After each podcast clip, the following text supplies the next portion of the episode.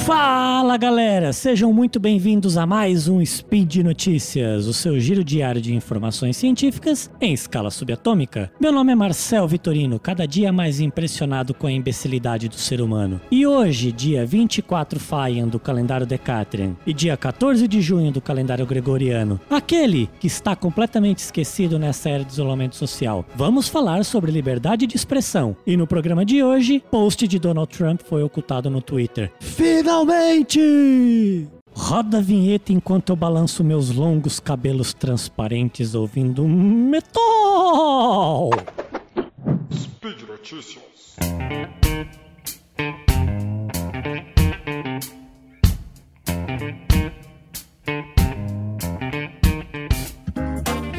Já faz algum tempo que o nosso amigo Laranjão vem se superando nas besteiras que fala a internet afora. E a rede que ele mais gosta de usar para fazer isso é o Twitter. Não é raro encontrar posts racistas, sexistas, misóginos, incitando a violência e com muitas, muitas fake news vindas desse cidadão. É importante também dizer que essa prerrogativa não é apenas dele. Temos um outro presidente que eu não quero dizer o nome para não ser bloqueado, de um certo país que tem a maior festa de carnaval do mundo. Esse político gosta de usar as redes sociais para incitar o ódio e fazer posts oficiais, fazendo chifrinhos com os dedos aqui, descreditando a imprensa cientistas, entre outros, demonstrando que os dois têm mais similaridades do que diferenças em seu comportamento online. Isto posto, vamos falar sobre um caso que nas últimas semanas tem dado muita repercussão na imprensa norte-americana por conta de sua relevância. No fim de maio, o político republicano Matt Gaetz, do estado da Flórida, teve um dos seus posts restritos e ocultados no Twitter por perguntar se, em tradução livre e abre aspas, agora, como vemos claramente a Antifa como terroristas, podemos caçá-los como fazemos com os terroristas do Oriente Médio? Fecha aspas. Para quem não conhece, a Antifa é um movimento ativista de esquerda dos Estados Unidos, que lutam contra o fascismo, o racismo, o sexismo e outras ideologias de extrema direita. Prontamente, o Twitter bloqueou esse post por violar os termos de uso por incitar a violência. Até esse momento parecia mais um dia comum no mundo da internet, até que o presidente estadunidense resolveu se pronunciar também no Twitter, dizendo que o governo dos Estados Unidos iria designar a Antifa como organização terrorista, validando o que o Matt Gaetz tinha publicado momentos antes. Pelos mesmos motivos do caso do político da Flórida, o Twitter restringiu o post do presidente. Não contente com a situação, nos dias que seguiram, o nosso amigo Cenourão resolveu fazer mais uma de suas peripécias e soltou mais um post nessa rede do passarinho, chamando de bandidas as pessoas que protestavam em Minnesota sobre o caso da morte de George Floyd e ainda continuou, abre aspas, qualquer problema, assumiremos o controle, mas quando os saques começarem, o tiroteio também começará, fecha aspas. Mais do que prontamente, esse post foi restrito pelo Twitter. Esperava-se que o Facebook fizesse o mesmo mesmo. Porém, por uma decisão unilateral do Zuck, a empresa manteve-se do lado do presidente, alegando que não poderia ir contra a liberdade de expressão que está na Constituição estadunidense. Claro que essa sequência de eventos deu uma inflamada nos ânimos por lá, fazendo com que Donald Trump iniciasse quase que uma batalha campal contra o Twitter, que, depois de anos e incontáveis polêmicas, resolveu fazer o que é certo, enquanto do outro lado lado, o nosso amigo da rede azul com o F branco no meio, mais uma vez demonstrou que a empresa tem interesses que estão além da nossa compreensão. Essa atitude do CEO do Facebook causou um alvoroço e muitos funcionários resolveram deixar a empresa e resolveram protestar publicamente sobre as ideias do Zuck. Alguns exemplos de comentários que valem a pena mencionar.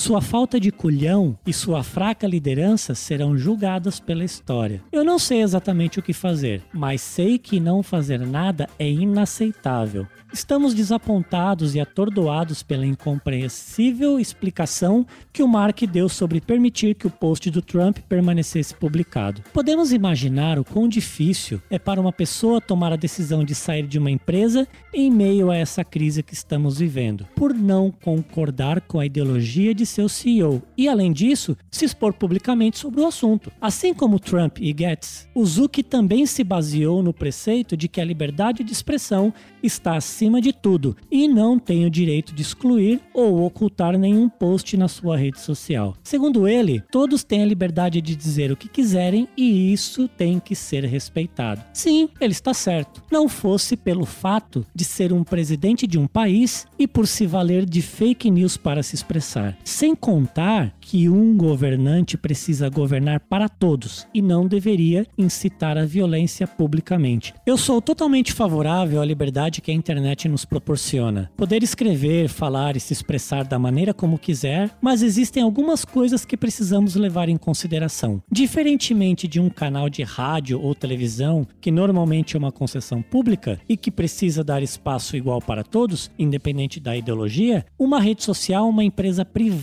e ganha dinheiro com ela. Por isso, possui uma política de uso e um código de conduta para seus participantes. Dessa forma, a empresa tem total controle do que pode ou não pode aparecer em seus posts. Para exemplificar, digamos que o Twitter fosse uma empresa ativista, assim como a organização Antifa, e que seu objetivo fosse simplesmente promover posts relacionados com esse tema. Significa que eles teriam todo o direito de não permitir qualquer outro tipo de usuário que não tivesse essa mesma ideologia. Afinal, é uma empresa privada e eles podem decidir quem participa ou quem não participa dela. É a mesma analogia que fazemos quando damos uma festa em casa e temos os convidados. Como a casa é nossa, temos total direito de permitir quem entra e quem não entra na festa. Igualmente, podemos comparar com uma praça pública ou qualquer outro espaço público versus um espaço privado. No primeiro, qualquer um pode frequentar sem nenhuma restrição. Já no segundo, o proprietário estabelece as regras para seus frequentadores e, para isso,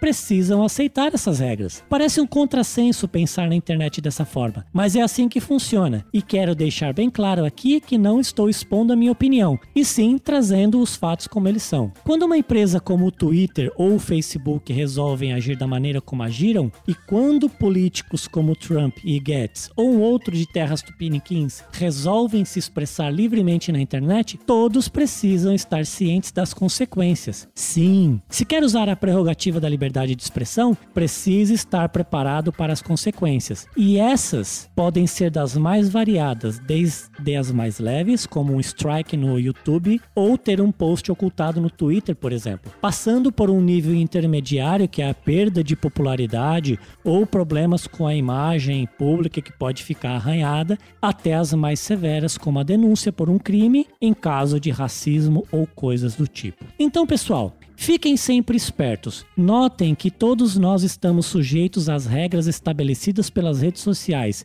Liberdade de expressão é importante, mas sejam responsáveis. Façam a distinção do que é uma opinião baseada em nada ou um argumento baseado em fatos. E sejam felizes. É isso aí, meus amigos. Por hoje é só. Quero lembrar que os links comentados neste episódio estão no post. Deixe lá seu comentário, elogio, crítica, declaração de amor, afago ou mandem um abraço virtual para mim lá no Twitter. Lembro ainda que esse podcast só é possível acontecer por conta do seu apoio no patronato do SciCast, tanto no Patreon quanto no Padrim e também no PicPay. Desejo a todos um excelente dia, um grande abraço e até amanhã!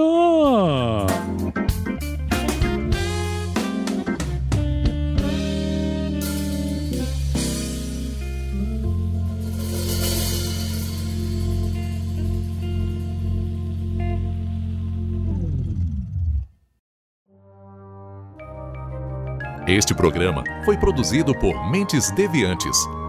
deviante.com.br.